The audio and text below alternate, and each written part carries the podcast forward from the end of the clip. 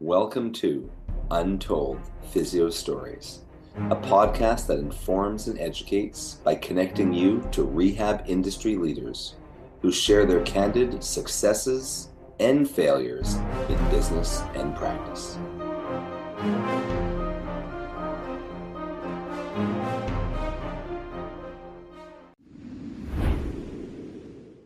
Welcome back to another awesome episode of Untold Physio Stories. I'm one of your hosts, Dr. E, with Modern Manual Therapy, the Eclectic Approach, Untold Physio Stories, and Edge Mobility System. And my new co host is Dr. Andrew Rothschild, also with uh, Eclectic Approach, Modern Patient Education, and now at Spear Physio. Awesome. Yeah. It's a great acronym. Sometime you can ask Andrew what it stands for. I think I feel like it's going to change every single time he says it, but we'll see if it stays consistent. It's very possible. Right. So you have a story for us today. A I do. good one. A I good finally one. have a, a, a positive story as opposed to all my negative stories. I feel like are the ones I've shared the most. Yeah, I know. Hey, you know what? it's okay to have a win every once in a while.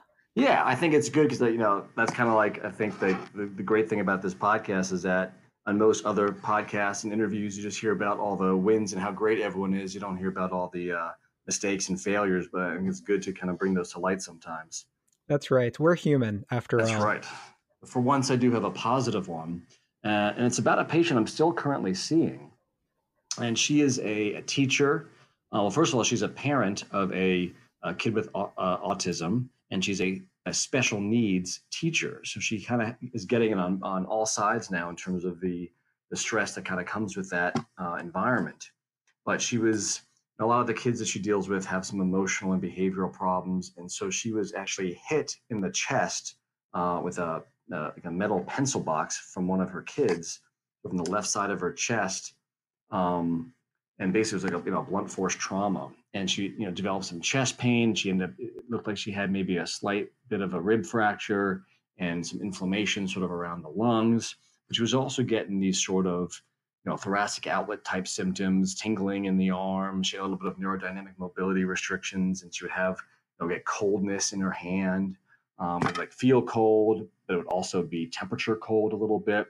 And what would be interesting was that I, I my boss has one of those laser temperature gauge thingies.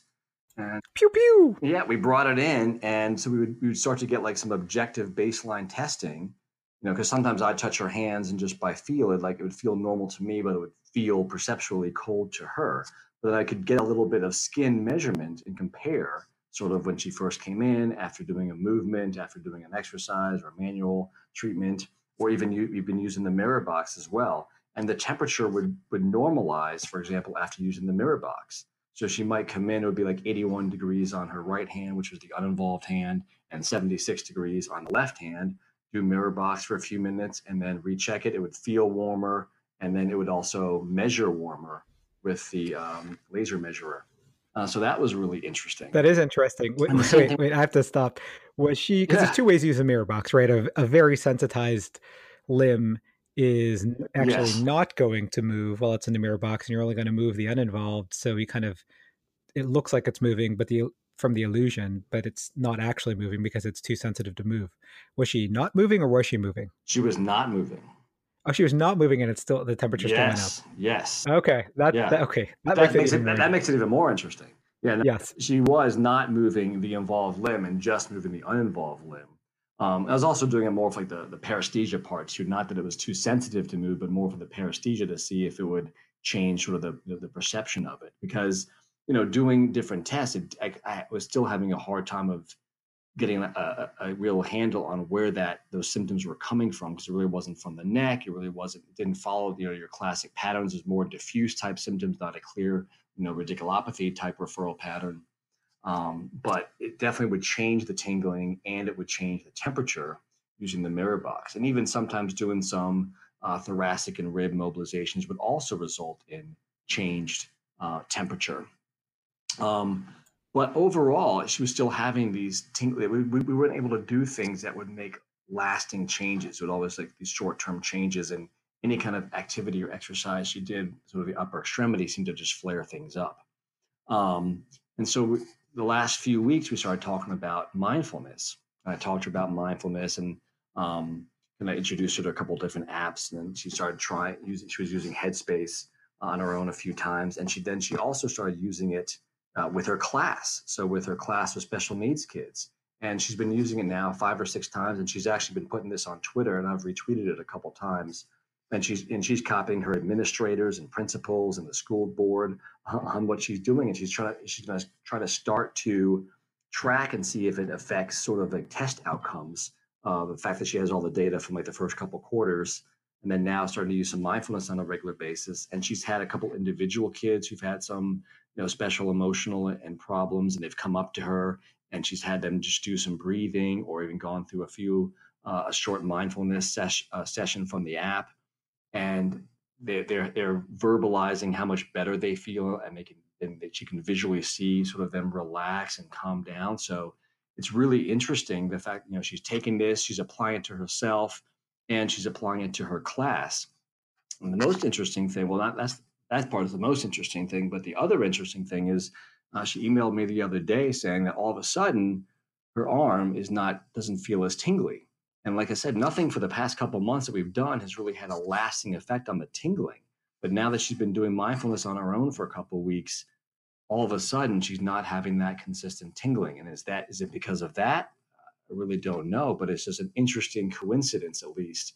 Um, and you know, we know what the the outcome of lot of mindfulness training can be in terms of pain and stress reduction. But this is just a nice real world example, I thought. And the fact that she's applying it with her kids uh, is also really great.